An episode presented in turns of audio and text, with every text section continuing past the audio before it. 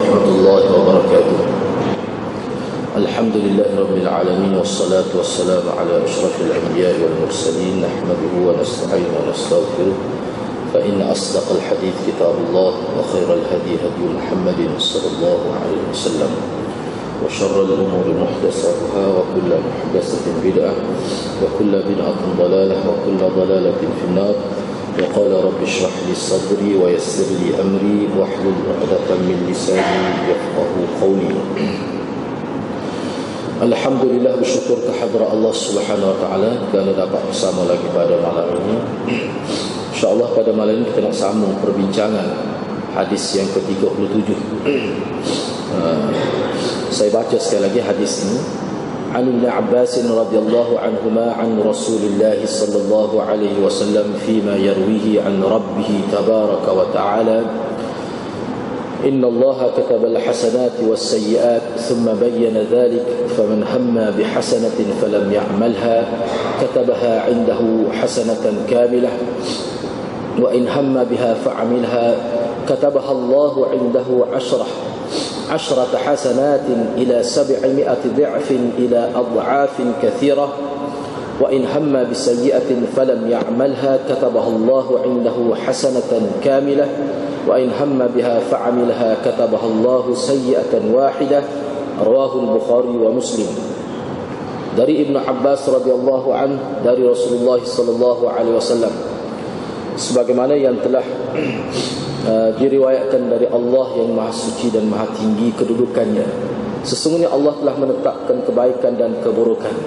Kemudian Allah Subhanahu wa taala memperincikan hal tersebut. Sesiapa yang ingin melakukan kebaikan kemudian dia tidak melaksanakannya maka dicatat di sisinya sebagai satu kebaikan penuh. Dan jika dia berniat untuk melakukannya dan kemudian melaksanakannya maka Allah akan mencatatnya sebagai 10 kebaikan hingga 700 kali ganda bahkan hingga berlipat kali ganda lagi. Dan jika dia berniat melakukan keburukan kemudian dia tidak melaksanakannya maka dia mendapat satu kebaikan penuh. Sedangkan jika dia berniat kemudian dia melaksanakannya maka Allah mencatatnya sebagai satu keburukan sahaja. Jadi hadis yang ke-37 ini telah pun kita bincang sebelum ini Uh, cuma pada malam ini uh, kita nak bincang uh, nak bincang dari segi uh, maksud hamma itu sebab dalam hadis ini disebut uh, disebut pada uh, teks itu uh, faman hamma bihasanatin. Lepas tu in hamma bisayyi'atin apa maksud hamma itu? Yang mana dari segi terjemahannya? Mana ingin kita terjemah dalam bahasa Melayu untuk menampung makna hamma ini kita terjemah ingin melakukan. Sesiapa yang hamma bihasanah mana ingin benar. Segi terjemahannya. Jadi dalam mengartikan hamma ini mana pensyarah-pensyarah hadis aku hadis ini mereka mengemukakan beberapa makna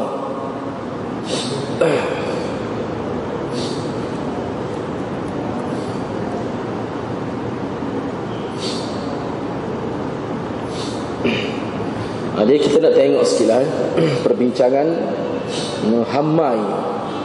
Kerana dalam hadis Nabi alaihi wasallam perkataan Hamma ini banyak hadis juga disebut perkataan Hamma ini.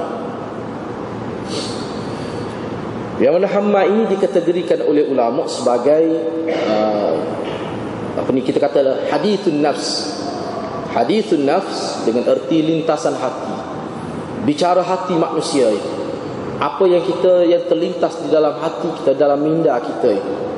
Ha, jadi para fuqaha khususnya para fuqaha jadi saya nak sebut yang umum dulu pembagian umum lepas tu kita nak bincanglah pandangan ulama uh, dari sudut uh, sedikit sebanyaklah uh, khilaf dan sebagainya. Ha, jadi para ulama menyebutkan lintasan hati ada lima bentuk. Kerana dalam hadis tadi uh, disebut hamma. Faman hamma hasanatan bihasafaman hamma bihasanatin. Yang mana saya terjemah sesiapa yang ingin benar melakukan kebaikan. Jadi hamma ini disebut sebagai perbuatan hati. yang melibatkan kehendak, kemahuan, niat, qasad. Ah, tetapi secara tahqiqnya para ulama khususnya ahli fiqh, para fuqaha mereka menyebutkan bahawa lintasan hati ini dalam bahasa Arab ini kalau kita panggil hadithun nafs ini dia ada lima kategori. Dia ada lima bahagian.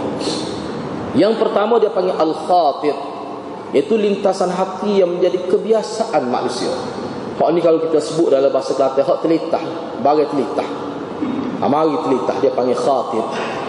Jadi kalimah khatir ni ada diguna dalam hadis mengenai syurga misalnya yang tidak pernah terlintas ma khatara bi balil bashar. Tidak pernah terlintas di hati manusia.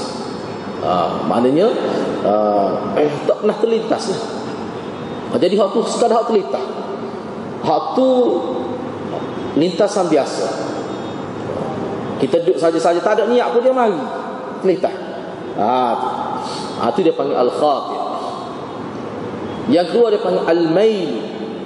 Iaitu lintasan hati yang lebih berat sikit. Mail maknanya condong. Bila telitah tu dia nampak condong ke arah yang kita terlintas itu.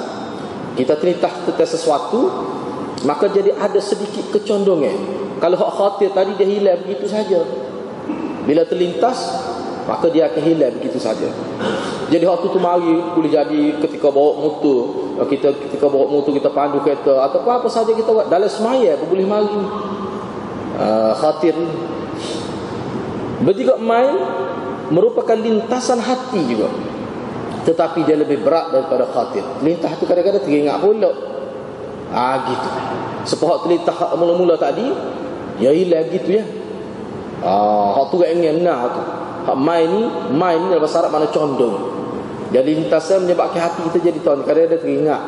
Pasti dia hilang gitu ya, tapi dia ada dalam makna juga sikit. Jadi lintasan hati dengan makna mail ini dia ada sedikit perhatian. Ah, dia ada sedikit perhatian. Yang ketiga dia panggil alhammu. Seperti yang disebut dalam hadis ini. Ah, faman hamma bihasanatin wa man hamma bi sayyi'atin disebut dalam hadis ni hamma ni apa ni hamma ini adalah juga merupakan lintasan tetapi lintasan yang lebih merupakan keinginan yang agak mendesak lintasan pertama iaitu khatir dan kedua iaitu al-mailu hak tadi tidak dicatat sebagai dosa begitu juga lintasan ketiga yakni al-hammu Namun jika lintasan ketiga itu alhamu ini disusui oleh azam dan tindakannya nyata, maka ianya akan dianggap sebagai dosa. Ini adalah pendapat di kalangan muhakkik. ini adalah pendapat muhakkik di kalangan ahli fiqh. Ha, ini adalah merupakan uh, pendapat muhakkik yakni ahli-ahli yang membuat analisa terhadap permasalahan ini dari kalangan ahli fiqh Ha, mereka sebut begitu. Jadi ketiga-tiga bahagian tidak melalui niat atau disengajakan. Jadi kita kata khatib, mail dan ham ini asal dia.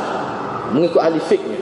Ha, sebab tu kita akan sebut bani khilah setengah ulama kata, uh, setengah ahli hadis kata, ham ini sebenarnya ham ini dia bukan lintas biasa. Ha, tetapi dia sudah disertai dengan satu qasad. Ha, tak apalah kita bincang selepas ni. Jadi ham ni pokok mana pun asas dia nya mana lintasnya yang merupakan keinginan yang agak mendesak. Kadang-kadang jadi teringat-teringat lah. Aham ini tapi waktu tu dia bukan niat dengan sengaja tidak terasa. Dia mari. Dia bentuk lintas saja dia mari terlintas lepas tu kejap dia duduk. Kemah dalam hati kita jadi terbawa-bawa. Asalnya lintasan biasa tapi dia jadi kemah dalam hati kita. Ah, semua kita ada kosak ni memang sengaja. Qasak kita kata qasak atau azan Allah tu memang sengaja. Tetapi kita kena ingat lintas ham ini dia boleh pergi kepada azam, dia boleh pergi kepada qasak dan dia boleh dijelmakan dalam bentuk satu perbuatan yang nyata. Ah, itu makna ham ini. Maknanya ham ini seolah-olah dia membezakan, memisahkan di antara lintasan-lintasan biasa, kalau kita sebut dua tadi, dengan lintasan yang menyebabkan jadi ada dosa dan ada pahala. Ha, ini mengikut fuqaha. Itu makna ham. Tapi kalau semata-mata ham Semata-mata ham Kalau mengikut fukaha Hak tu tidak Ni mengikut fukaha ni ha, mengikut fuqaha lepas ni kita tengok pula pandangan ahli-ahli hadis ha, mengikut pandangan dia ada sedikit berbezalah. Tetapi pupuk mana pun ham ini kalau kita sebut ni ham sih walaupun dia bersifat lintas ya, lintas ni makna mari dengan tidak sengaja asalnya. Asalnya mari dengan tidak sengaja. Tetapi waktu tu boleh jadi ha, ni, ni adalah huraian lah saya tidak sebut sini. Boleh jadi mari telitah tu kebetulan dengan keinginan kita ada dah sebelum tu.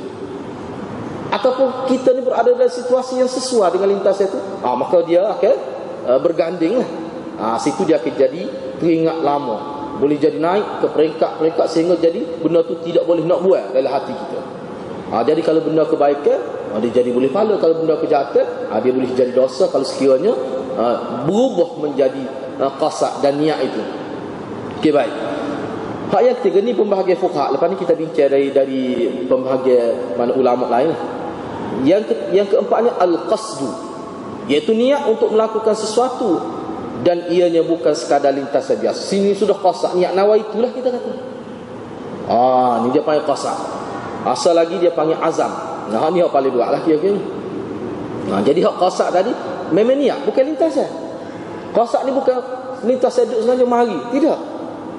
Memang dengan sengaja dia hadirkan niat itu. Bukan niat, bukan bukan lintas saya tu. Kalau tadi lintas duduk saja kita tidak niat pun dia mari, pun mari cerita. Ha ni dak. Qasak ni tidak begitu.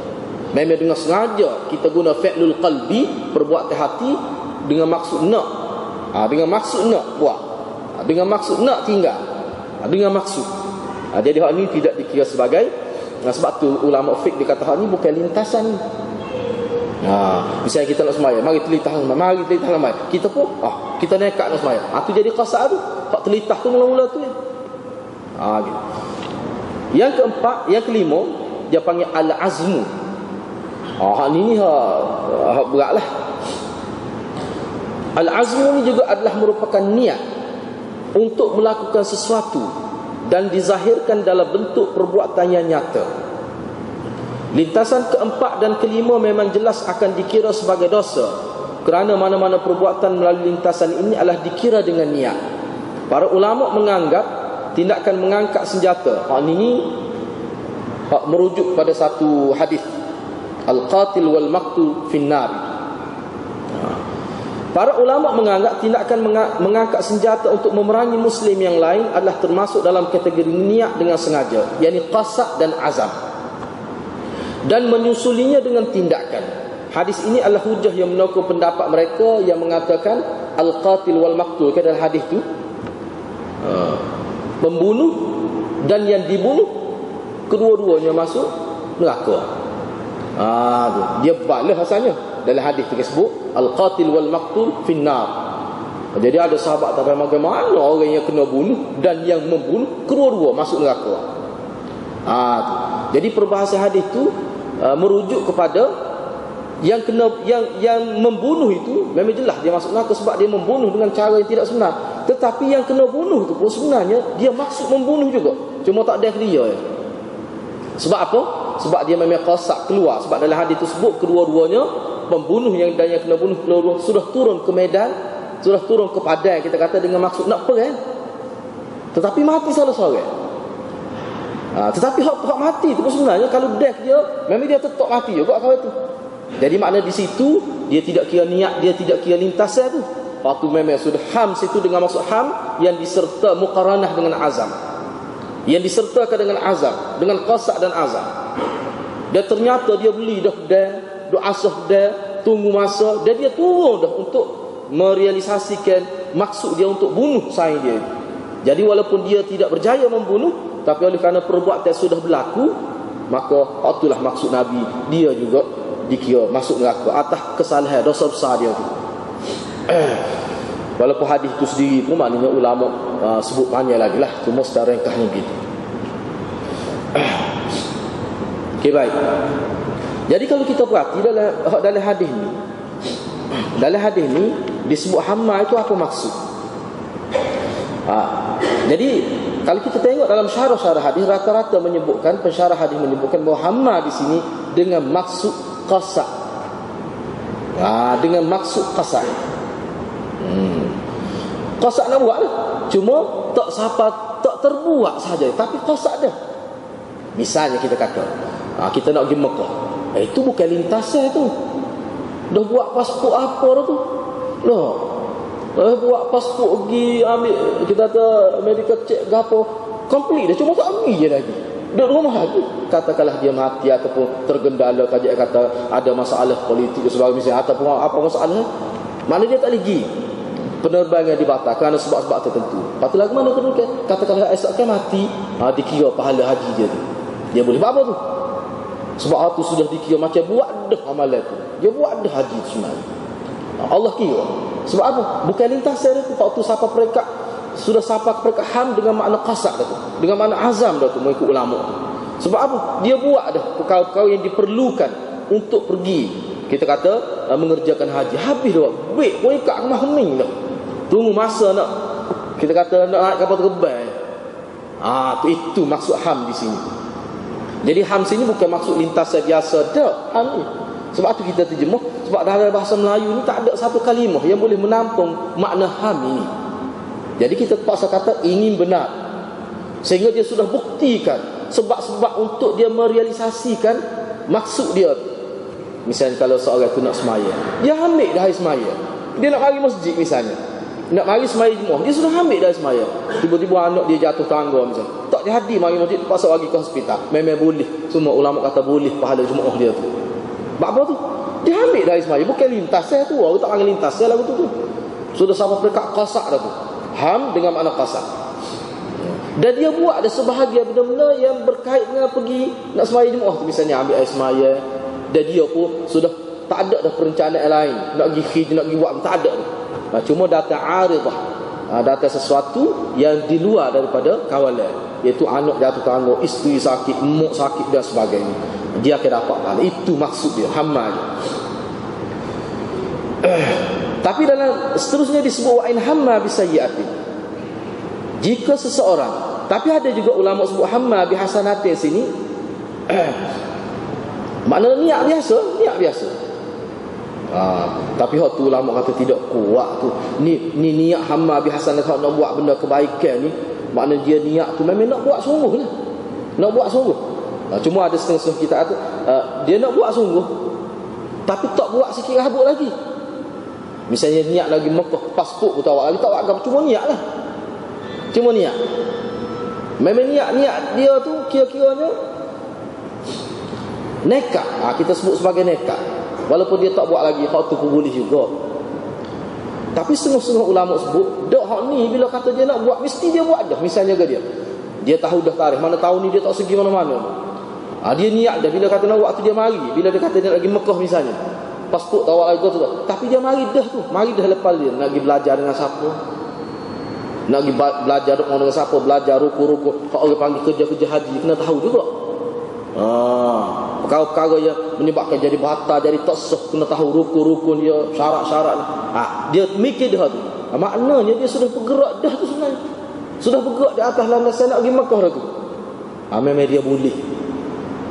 Ah, sebab tu dia ham tu maksudnya. Begitu juga wa in hamma bisayyi'atin, jika seseorang itu ingin benar nak melakukan kejahatan. Ingin benar, ingin benar ini, ah sini ulama sebut ingin ini falam ya'malha maka dia tidak buat. Jadi hamma sini maksud apa? Apa kesama dengan hamma uh, faman hamma uh, bihasanati itu kolaguan nah di sini uh, kalau kita tengok dalam uh, saya sempat rujuk dalam beberapa kitab. Jadi disebut kok hamma bisayyatin ini makna dia nekat. Makna sama dengan hamma bihasanati juga. Ha, Dia nak buat. Falam ya'malha Memang nak buat sebab tadi kan. Hama kira-kiranya katakanlah Dia sudah nak curi dah misalnya. Dia ni dia nak curi. Matlamat dia nak curi. Dia sudah dia sudah dapat kena peta Misalnya sebagai contoh eh? hmm. Hmm, Ini pengaruh TV ni tak eh? Misalnya Ada dah peta uh, Bank dengan gini Dia tahu dah kedudukan bangunan gini-gini Komplit tak dia pernah mesyuarat ada beberapa kali. Misalnya, cuma tak curi lagi. Jadi perbuatan dia buat sebagai muqaddimah dah tu kepada curi tu. Lepas tu lagu mana? Hak ni kalau mengikut ulama-ulama di kalangan ahli hadis semua kata dia sudah dikira dosa. Dosa hak tu panggil azam tu. Hak semua boleh katakan jumhur ulama kata hak kata azam-azam ni kalau dia nak curi dia buat dah mukadimah beli peta siap mesyuarat dah gini rancang nak tubik masa nak beli dah topeng kita kata rasuah dah sikit setengah orang ada lah tu misalnya atau tak curi lagi. Tapi niat situ. Mukadimah dia sudah buat. Hak ni dikira dosa dah dikira dosa tetapi dalam hadis falam ya kemudian dia tak buat kat sinilah falam ya'mal. Ha kita sebut dalam huraian bawah ni tak buat tu kerana takut Tuhan. Jadi tak buat ni kerana takut Tuhan. Takut pada Allah. Kalau dalam konteks orang curi saat ni nak curi saat ni sudah beli daftar sudah mesyuarat dua kali dah. Sudah tentu dah siapa dia uh, sudut ni. Uh, lokasi letak belakang siapa dia bawa kereta cuma tak jadi. Ah tak jadi tu buat apa? Kalau nak kira ni kedas ada tu. Memang dah semua. Kalau ahli hadis uh, di kalangan ulama hadis lah. Bahkan Pak Fuqaha pun kata dah ada tu sebab dia buat dah. Dia sudah pun habis duit dia beli betul tu berapa. Lepas tu mesyuarat ni air kopi roti dalam mesyuarat tu. Dengan maksud tu lah tu. Hak tu dikira dah ada cuma falam ya'malha.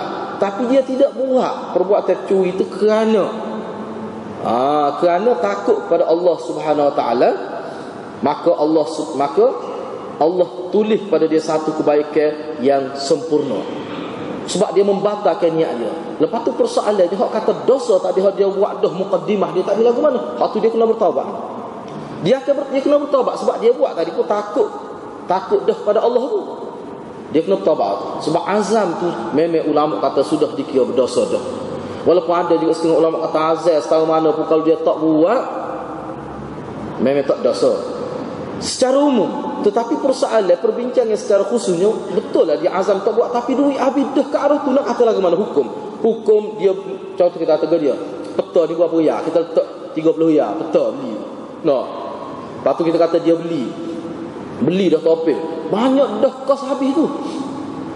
Kita nak letak hukum lagu mana? Duit dia habis untuk beli benda-benda sebagai persediaan untuk curi.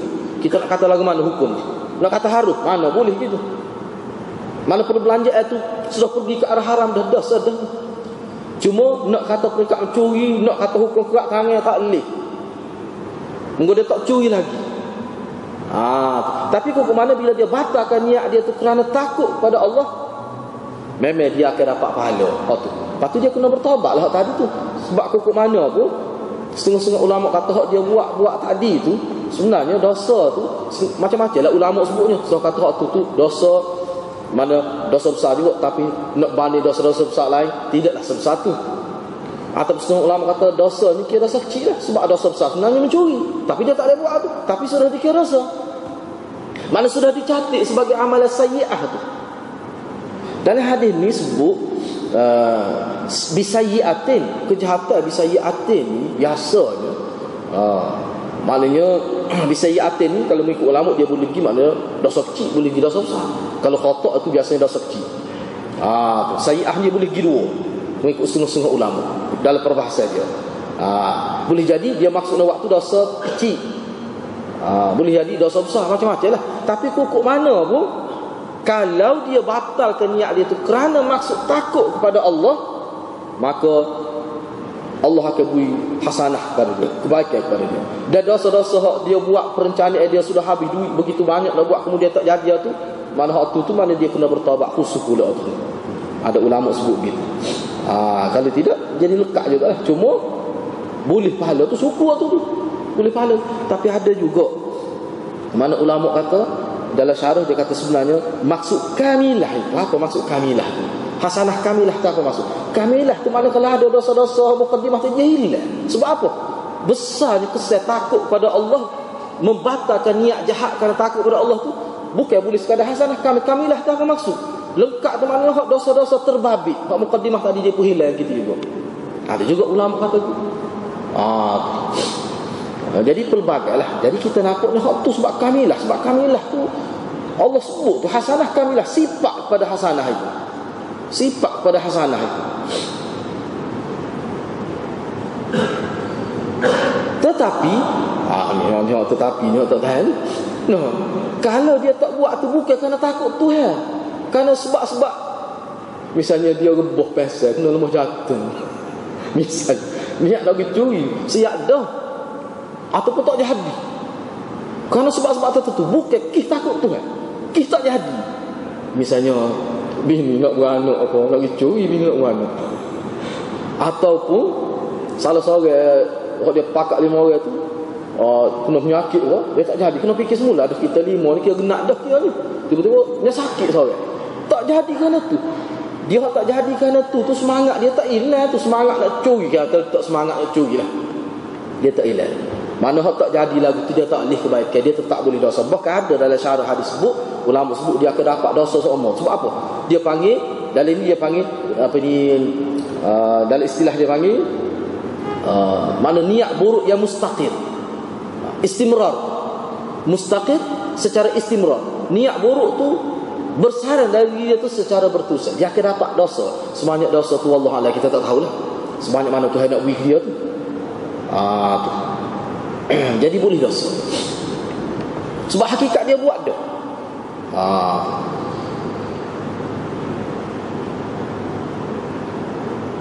Tapi kuku mana pun ada ulama kata misalnya dalam kitab ada sebut saya duk tengok lah. Misal seorang tu turun nak bunuh orang. Dia turun dengan bawa pedal, turun nak bunuh. Ha, memang pedang tu dihasah khusus tajam lah. Kalau pergi dengan maksud nak bunuh seseorang. Dia pergi turun daripada rumah dengan kasak begitu. Dengan azam begitu. Memang kalau jumpa memang dia akan bunuh. Tiba-tiba tidak berlaku kerana katakanlah mana orang yang nak bunuh tak ada di rumah. Ataupun dia tak jumpa. Lagu mana hukum dia turun daripada rumah. Lagu mana hukum dia. Lagu mana dia hukum. Ha, mengikut ulama waktu dosa. Cuma dosa setahu mana Wallah kita serah Tuhan. Tapi dikira sebagai dosa. Sebab dia buat dah tu mukaddimah nak bunuh. Kalau jumpa memang dia bunuh semua. Ha. Jadi pendapat yang kata dosa itu boleh hak tu pendapat jumhur itu. Pendapat jumhur itu. Jadi hak kata tak dosa ni bilangannya minoriti. Hak majoriti kata dosa. Ha. Sebab dalam kitab dia kata tidaklah ittifaq. Kalau ittifaq ni tak ada seorang abuk yang bantah. Tetapi jumhur. Ha. Sebilangan besar kata memang dosa. Sebab ada ulama kata selagi dia tak dia tak bunuh memang dia tak ada sebab oh, tu niat dia tu. Ada juga ulama yang sebut gitu. Tapi kena ingatlah dalam bab ni kita kena pakar atau jumhur. Eh sebab apa hak ramai. Hak ramai eh. Tapi ada juga mana saya duk tengok tu dia sebut dia kata kalau ada pun kalau ada yang kata tak dosa itu uh, sikit na jumlah umumnya kata berdosa ba'azam ini ha, sebab azam ni sebenarnya hakikatnya dia sudah buat dah cuma tidak tidak kena pada maksud sebenar sebab ni dia turun dah nak pergi bunuh orang ha, cuba-cuba tak berlaku dia turun dah nak pergi curi cuma tak jadi kerana sebab-sebab tertentu misalnya mengikut jangkit dia dia tahu dah uh, dia kata jaga di bank tu dua orang tu turun benar dah dia kata Ha, mana lambat nak akak senjata pun lambat dia, dia kata misalnya. Oh, jadi racet. Jadi bila dia tengok-tengok tu, pihak bank baru tukar lima orang muda-muda belaka misalnya. Kata kalau dia pun tak yakin. Ha, dia kata tak agak ni. Besar-besar dia nampak tu. No. Dia pun tak yakin. Lepas lagu mana? Dia turun dah tu. Minyak kereta pun dah. No. Lagu mana? Ah, tu boleh kata memang dosa tu. Dia kena dia kena penilai tapi tidaklah jika sebagai dosa mencuri tidak ya. Tidaklah sebesar dosa mencuri walaupun maksudnya mencuri. Tetapi dia sudah dapat dosa. Ha, setengah ulama kata dosa besar dosa besar. Ha, maka dia kena bertobat khusus. Jadi taubat tu taubat dia dengan Allah SWT sebab dia tak curi lagi. Tak terlibat dengan orang tu. Ha. jadi kukuk mana pun kalau kita tengok di sini makna niat itu sendiri pun dia boleh mengundang dosa dah. Ha, niat niat. Ha, niat kalau lintas biasa tak apa. Seperti tadi ni niat siapa peringkat? Dalam kalau kita tengok dalam itu apa sebut? Inna kathiran minaz zanni ithmi sangka buruk sangka buruk ni sangka dia tak ada siapa tahu kita ya tahu kita dengan Allah ya tahu sangka buruk ni tetapi kalau banyak sangat dia boleh jadi dosa kok mana tu macam mana boleh jadi dosa? Sangka saja duduk dia tak tahu. Tak ada siapa tahu. Bini kita tak tahu kita duduk sangka buruk pada tok tua tu misalnya. Banyak-banyak doa lah. Kerana ulama sebut sangka buruk ni dia perlu ada, perlu ada bukan tak ada sebab tu dalam Quran kata kalau banyak sangat. Sebab kalau tak ada langsung betul sahadat manusia betul sahadat tak boleh dia kena ada. Kena ada beringat. Beringat beringat ni mana dia berkait dengan sangka buruk lah tu kena beringat kahwin dah pertama sekali kerana kita tengok kita pengalaman kita kita tengok orang lagu ni. Ah sekadar beringat. Sekarang tu tak apa.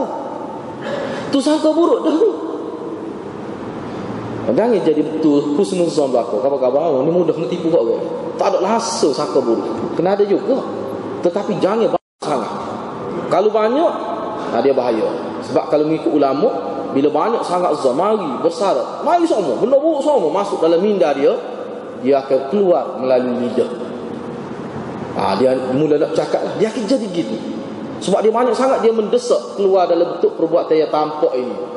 Kalau tidak tubik lidah pun dia akan jadi tubik dalam bentuk tindakan.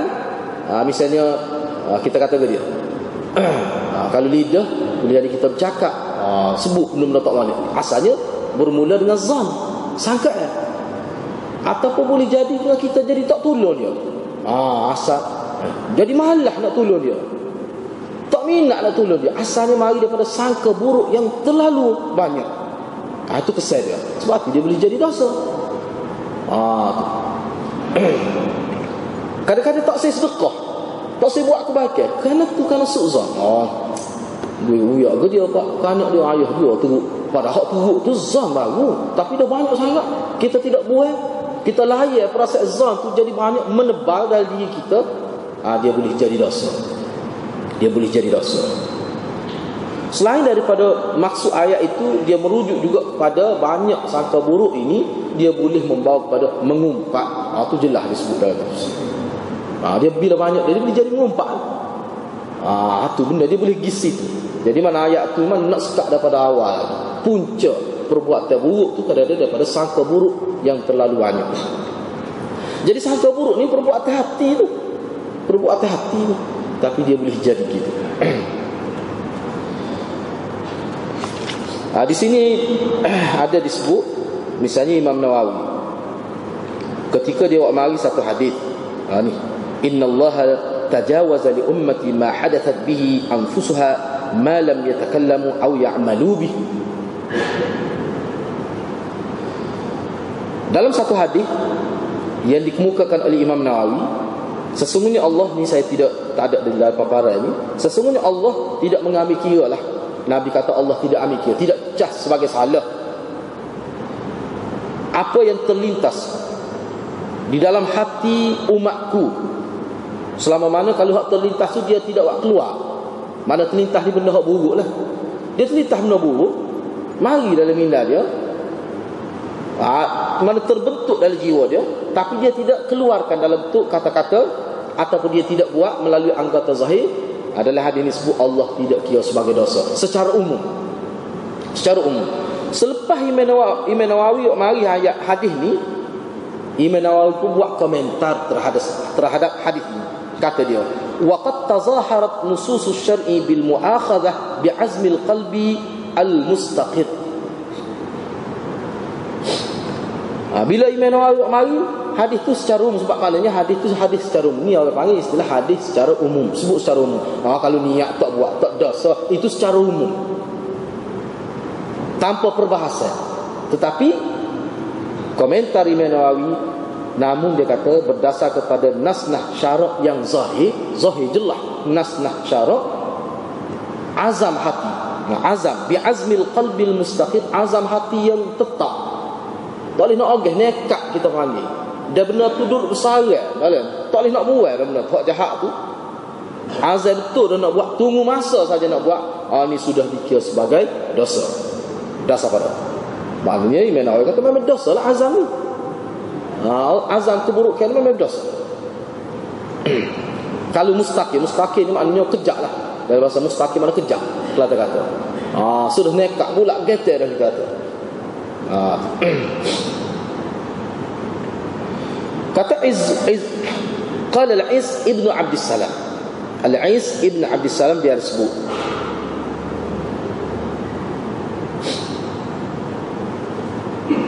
Dia kata setiap sifat qabih yang bersifat uh, jibilliyah. Mana setiap keburukan yang bersifat jibilli yang berlaku secara spontan lah yang berlaku tanpa kita usahakan. ha, benda jahat. Benda buruk tapi berlaku secara jibilli bukan yang digagahi bukan yang muktasab bukan yang diusahakan.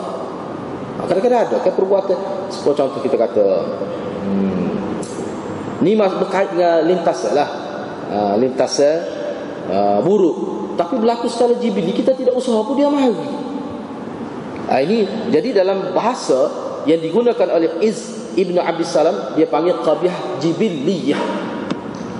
Tapi hak ni, ni maksud dia ni lintas sehat mari dalam jiwa kita benda hak tak molek. Misalnya dalam ada satu kitab tengok tu dia kata nauzubillah. Tapi benda ni boleh mari. Kita ni manusia kan? Orang katakanlah telitah nauzubillah. Tapi katakanlah ha, telitah berzina dengan bini orang. Mari telitah. Kita tidak sengaja mari. Kerana sebab-sebab tertentu mari. Ha, kita tengok. Jadi hukum situ, ha, hukum lintas lagi itu tak ada apa. Cuma tengok kita ni layak atau tidak lintas. Kalau kita layak, rasa sedap pula galik. Siapa sejuk item misalnya. Hidup galik kita. Ha, tu memang dosa. Waktu-waktu boleh dikira sebagai dosa. Sebab apa dia boleh pergi jauh tu. Ha, sebab tu dalam hadis. Sebut kalau telitah. Kata-kata selalu. A'udzubillah minasyaitan. Kata selalu. Kena kata selalu. Jangan biar. Walaupun benda tu bersifat lintas. Eh. Tetapi kalau dilayar dia boleh jadi mustaqim. Dia boleh jadi kejap dalam hati itu jadi bahaya. Ha, hatulah boleh jadi duk ita, duk tengok sama jadi bui perhatian asalnya lintasan biasa. Tapi bila tidak dikawal, tidak dijaga, ha, dia boleh bawa pergi naik pada satu peringkat, akhir sekali boleh terlintas benda-benda yang lebih berat sehingga ada perancangan-perancangan jahat pula selepas daripada itu. Ha, sebab tu kena jaga. Asal dia sekadar lintasan begitu walaupun buruk, fala fala ajra alaiha wala wizra tidak dikira apa-apa dosa pun kata Is ibnu Salam tak kira tu tetapi faman ajaba hadhi sifat ila ma taqtadi tetapi sesiap tetapi kalau orang itu dia sahut lintas sahut dia dia ikut apa yang dikendaki dalam lintas itu ah tu baru dikira. Nah, kalau lah benda tu benda yang bercanggah dengan syarat maka dia akan dikenakan dosa. Akan dicatat sebagai dosa oleh malaikat. Dia kalau sekiranya benda tu benda baik akan dicatat sebagai pahala. Ha gitu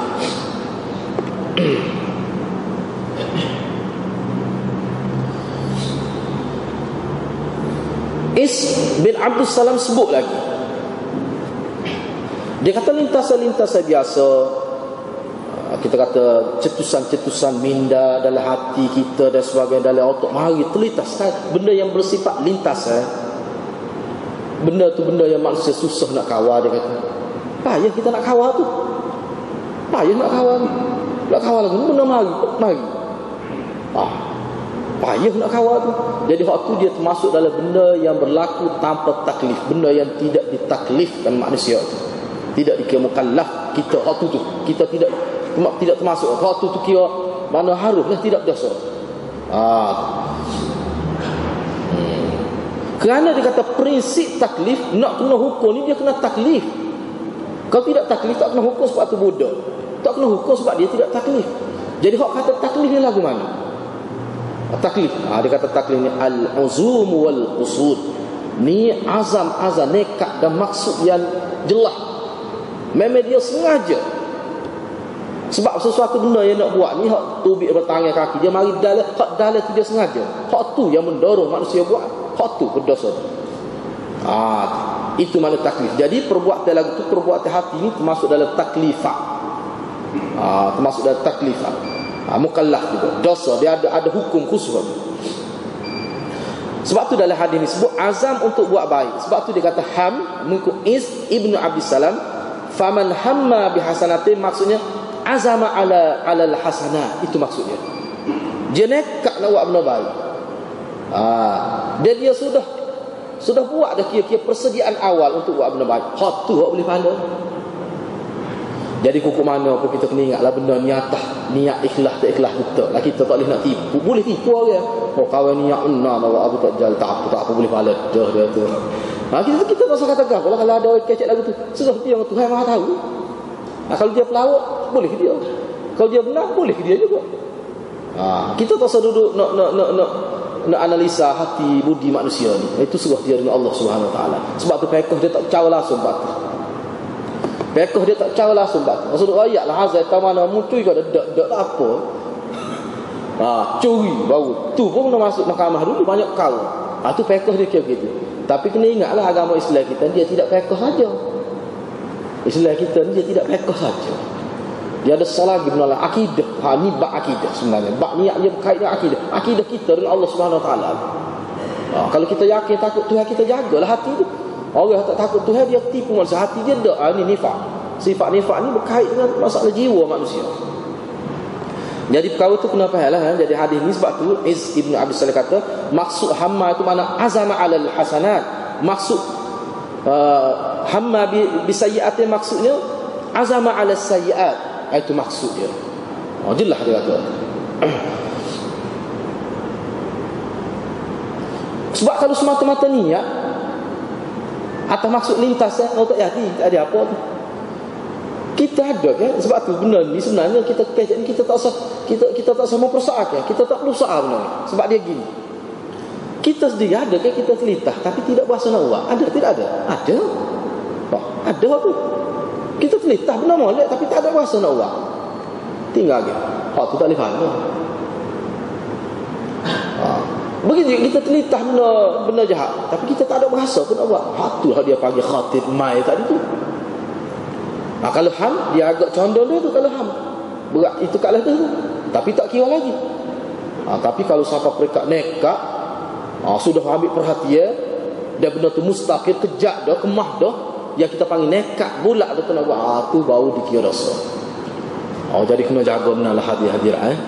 Ha, jadi benar-benar kena jaga. Sebab itulah kalau kita baca kitab Imam Ghazali cara nak kawal niat nak kawal maksud ni kena persekitaran tu kena baik. Jangan banyak sangat rasanya ke arah kejahatan itu sebab rasanya ke arah kejahatan dia menyebabkan jadi ada azam-azam kasak-kasak yang tidak baik itu jadi banyak. Ha, misalnya Nabi pun sebut al-jar qabla dar nak jaga tu? Sebelum buat rumah nak sewa rumah kau nak buat rumah kau ikutlah. Kena tengok persekitaran. Sebab apa tu? Dia mengganggu niat kita mengganggu ni hati kita. Walaupun kita tak buat Tapi ke mana? Bini kita lah kan? Anak kita lah kan? Ha, Benda-benda gitu Sebab tu Nabi kata Kena tengok jiran dulu Nak buat rumah ni. Jangan kira oh, Tak apa ni. Tepi jalan dah ni Strategi dah ni. Dah. Ha, tak lihat tu saja. Ha, Tak lihat tu saja. Tapi kita kena tengok juga Persekitaran Bi'ah tu Persekitaran macam mana? Kalau jenis Haduk keliling tu Jenis bukan Tidak kaki semaya Depan Pokok karaoke Hak ni bahagia, hak ni hak belakang. Tu berat-berat saja kira-kira Cuba kita fikir nak membesarkan anak dalam situasi itu Memang cabaran besar benar pada kita. Takut tahu ya memang takut tahu ha, Sebab tu Imam Ghazali sebut dalam kitab dia Dia kata Bahaya manusia tengok Maksiat yang sama tiga kali. Tiga kali bahaya. Kali pertama astagfirullah lagi. Nah, kali kedua tu Masya Allah Berkali-kali ketiga tu dia jadi lagu lain. Berkali Alhamdulillah. Ada lah cerita tapi kita Cerita Kita tak apa pakal ham No No. Eh Tuk Guru cerita dulu Oh Masa tu jauh tu Astagfirullah. Harkat Masya Allah. Dulu dekat tu Alhamdulillah Dia tu rezeki. Ah takut jadi lagu tu?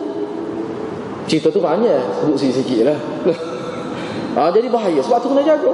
Kena ingat tu Hati-hati tak? Sebab hati kita ni memang Allah kita kita kena tahu hati kita ni know. Dia boleh berubah sebab tu Nabi ada doa khususnya. Allahumma thabbit qulubana ala dini ya muqallibal qulub thabbit. Macam-macam kan? Beberapa bentuk doa. Mana hati manusia ni memang sifat dia tu berbalik bolak tu gini hari ni gini memang sifat hati manusia. Jadi nak jaga salah satu bentuk penjagaannya persekitaran kena ambil kira. Persekitaran kena jaga molek lah. Jadi kita orang Islam ni tempat yang strategi bukan kerana dia duduk tepi jalan saja. Tidak. Kita kena ambil kira banyak lagi benda-benda lain. Eh, kena ambil kira banyak lagi benda-benda lain. Oh, jadi hak tu tu payah kat lah tu nak jaga tu.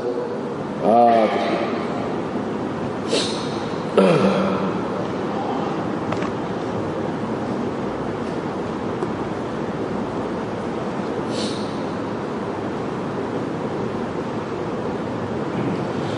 Ha, ini saya yang, yang terakhir saya nak sebut selagi. Ha, ini penting juga sebab banyak juga dia faham ni. Yang terakhir ni kata Imam Nawawi.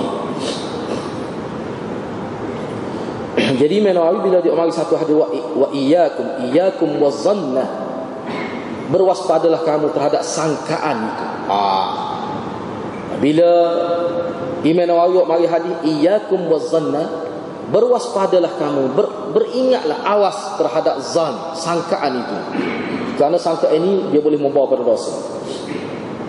Yang dimaksudkan dengan itu zan yang dimaksudkan yang Nabi sebut supaya kita beringat jaga-jaga Jangan ada zon itu kata Imam Nawawi.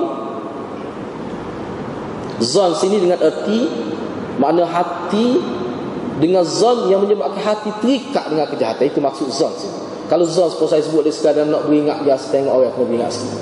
Ataupun ada dah orang sebut kita tak percaya sebab kita ni payah percaya kalau sebut keburukan. Cuma bila orang sebut tu kita ambil peringatan, beringat. Atau kira jadi nak boleh mari beringat dia kena ada zon dulu. Zon takut-takut betul Ah, itu zon tu. Takut orang sebut dia ni beringat ni. Dia memang kecek mana dia ni kawal kena dah dia tu. Oh, kawal pun parut juga pas hari ni tak kebah lagi dia. Kena ke dia. Beringat asyik kita takut dia awak ni. Jadi sekadar kita pun beringat. Sekadar tu saja. Ah, tu tak apa. Sekadar tu. Ah, tu maksud. Tetapi yang dimaksud adalah hari iya kumazanna. Seberingat tu takut jadi hati kita. Jadi sudah-sudah buat keputusan oh, Gini dia ni Asalnya sangka ni Hakis sekali Tanpa usul kuasa Tanpa bukti yang jelas Kita buat, buat hukum Ke atas seorang tu Dia ni memang gini ha, Takut jadi siapa pergi kat tu Imam Nawawi kata Kena beringat lah Kalau gitu sudah jadi su Sudah jadi zon Yang sudah sampai ke peringkat dosa Kata Imam Nawawi ada pun kalau lintasan-lintasan biasa Lepas tu kita jadikan lintasan sebagai beringat Dia zon juga tu Zon buruk bimbang takut kawan tu tipu. Itu zon tu. Zon lah tu kita panggil. Sekadar tu tak apa. Ha, sekadar tu tak apa. Kalau tak ada langsung hak tu, oh manusia ni mudah benar orang tipu dia. Ha, hak tu tak tu. Tetapi kena ingatlah.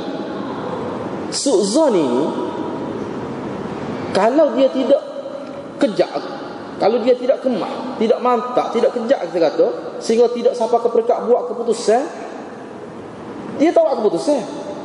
Dia tak kata kau itu jahat berdasar pada pandangan orang. Tapi untuk dia beringat sekarang tu kalau lama pun ada benda tu. Tetapi dia tahu keputusan. Cuma dia tu beringat takut-takut ya Allah, takut-takut tu. Imam Nawawi kata kalau gitu fa ma'fuun anhu bittifaqil ulama. Memang dia dimaafkan tidak dikira dosa mengikut ittifaq ulama. Walaupun lama setahun dia duk sangka buruk tetapi dalam keadaan tahu keputusan. Beringat, dia tengok, dia tengok kita beringat. Mana kalau kamu tu kata ambil dulu lah nak buat ai tak boleh minta maaf lah kata tak kawan ni memang buat kes orang padahal dia ingat dah tak apa tak apa tak dosa kata Imam Nawawi ha tak apa.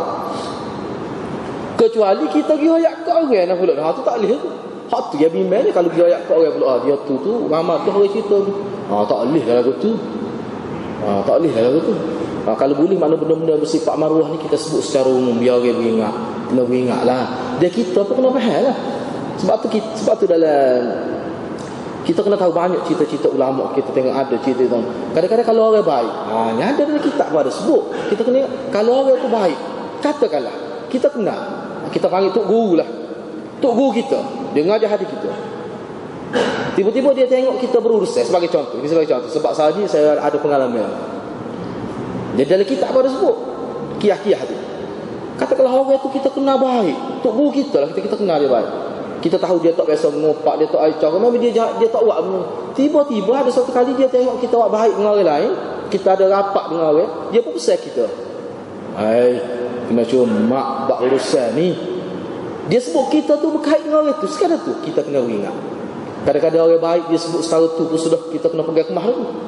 Ah, misalnya kita kata untuk guru kita lah sebenarnya ada pengalaman lah kena beringat dia kata jadi sebut dia tu asbab buruk dia tu kita kata berkait dengan kita berusaha dengan orang. Hak tu tu kita kena ingat. Dia kita ni sebenarnya bila dia, dia ada power tu sebut tab gitu kalau kita ni terkenal kita tak ada kecek hawa kita jaga. Bila kita sebut gitu insya-Allah dia ada kesan tu kepada orang Dia kita ni kena ingat lah orang ni orang baik apa sebut gitu punya aku. Ha, kita kena jangka selalu. Ha, ni mungkin peringatan. Sekadar tu tak apa. Tidak dikira kita memburukkan pribadi orang. Dia kena ada bahawa tu. Tetapi kalau ada orang cerita, kena ingat asyik kau tu, gini, gini, gini, gini. Habis dia cerita. Ah, tu tu bahaya tak boleh. Boleh jadi siapa perekat dosa. Boleh jadi siapa perekat dosa. Ha, jadi kena ingat sebab tu Imam Nawawi dia sebut panjang juga sini dia kata jadi benda ni kadang-kadang payah lah. Payah kadang-kadang benda ni sebab apa benda hati-hati kita lah. Nah, hati kita kena jaga molek bila kita nak bercakap hal orang sama ada kita bercakap hal orang itu kadang-kadang berkait dengan memperingatkan orang lain takut terkena. Tapi kalau kita terlebih cakap, ha, dia jadi bahaya. Dia jadi bahaya. Jadi kadang-kadang kena banyak juga kena bahasa kiasa. Ha, banyak juga. Ha, ini peringatan Imam Nawawi. Dan lagi. Sebab apa? Nak jaga takut dosa. Ha, sebab sebab dosa tu dosa dengan Dosa dengan Bila dosa dengan orang ni, dia masalah besar.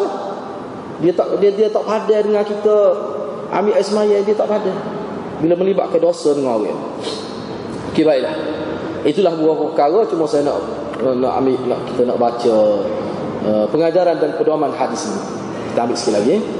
Uh, mana-mana amalan yang dilakukan melalui qasad atau niat maka ianya akan mendapat pembalasan dari sisi Allah Subhanahu wa taala kerana pelakunya dikira sebagai sengaja berbeza jika dilakukan bukan melalui niat seperti perbuatan yang lahir semasa tidur atau perbuatan spontan uh, spontan yang di luar dari kehendak manusia. Ah, salah. Ada kadang-kadang kita salah kecil Tapi benda tu Tidak termasuk dalam niat kausak kita. Hak tu tidak dikira. Ha, Ini jelas lah dasar pada perbincangan ini kesimpulan. Yang kedua hadis ini menunjukkan limpahan kurniaan Allah subhanahu wa ta'ala. Luas kemurahannya Dan juga betapa tinggi sifat belas kasihannya ha, Kita nampaklah dalam hadis ini Allah menyatakan sikap dia terhadap makhluknya Kalau buat kebaikan nak suruh buat. Sehingga dilimpahkan 700 kali ganda dan berkali-kali yang kita tidak tahu jumlah berapa. Tapi kalau dalam bab kejahatan asal nak buat jahat tiba-tiba tak jadi kerana takut dia maka diberi pahala pula.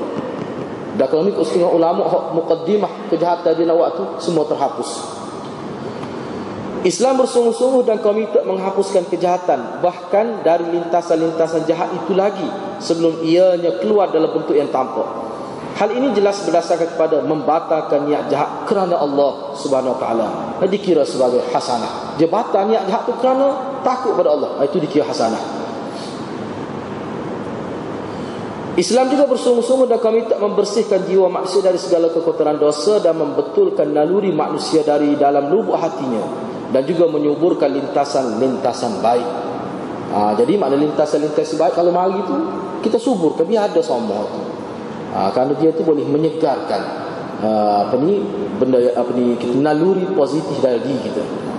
Kenyataan ini jelas melalui kemurahan Allah Subhanahu taala yang menggandakan satu amalan baik yang dilakukan sehingga 700 kali ganda bahkan digandakan berkali-kali tanpa had itu. Kita tidak tahulah idha'af mudha'afah itu berapa kita tidak tahu Walaupun ada setengah ulama kata 4 kali ganda. Tapi setengah ulama kata hak tu nak ayat banyak Bukan nak hak 4 kali ganda. Seterusnya Allah mensifatkan dirinya dengan segala kebesaran dan kepujian. Bukan semata-mata untuk menunjukkan kehebatannya. Bahkan lebih dari itu bertujuan untuk membangkitkan semangat positif dalam diri manusia. Dan juga sebagai pemberansan agar manusia meniru sifat mulia yang ada pada Allah Dalam kadar yang sesuai dengan kemampuan mereka. Ha, Nak supaya kita tiru lah Misalnya Allah tu suka memaafkan Kita kena ada lah juga gitu. Tapi dalam kadar yang yang dalam kemampuan kita Pemurah kita tak akan dapat pemurah seperti Allah tetapi kena ada sifat pemurah itu tapi dalam kadar kemampuan kita Asalnya membimbing ke arah kebaikan seperti melakukan kebaikan itu sendiri. Kita bimbing orang ke arah kebaikan seperti kita buat kebaikan itu sendiri. Kita bimbing ya, di arah dia, tunjuk pada dia. Dan mahukan kebaikan adalah kebajikan. Nak kebaikan itu sendiri, dia adalah merupakan kebajikan. Proses islah yang hakiki yakni buat perubahan ke arah baik yang sebenar yang dikendaki oleh agama iaitu islah hakiki yang menatijahkan seribu kebaikan adalah melakukan islah jiwa dan naluri yang bukan tertumpu pada pembaikan luaran sahaja. Jadi hadis ni antara fokus dia ni adalah baiki diri. Tazkiyatun nafs dalam istilah disebut tazkiyatun nafs.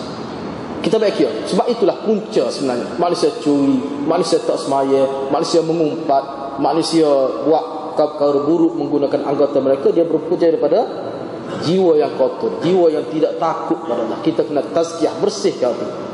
Ha, itu maksud hadis ini hadis-hadis lain banyak pula sebut tentang ha, ha, perbuatan zahir manusia ni dia tumpu pada hati manusia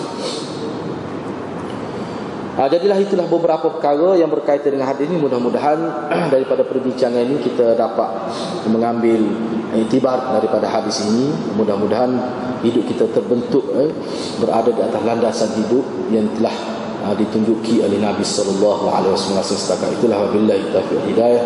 Wassalamualaikum warahmatullahi wabarakatuh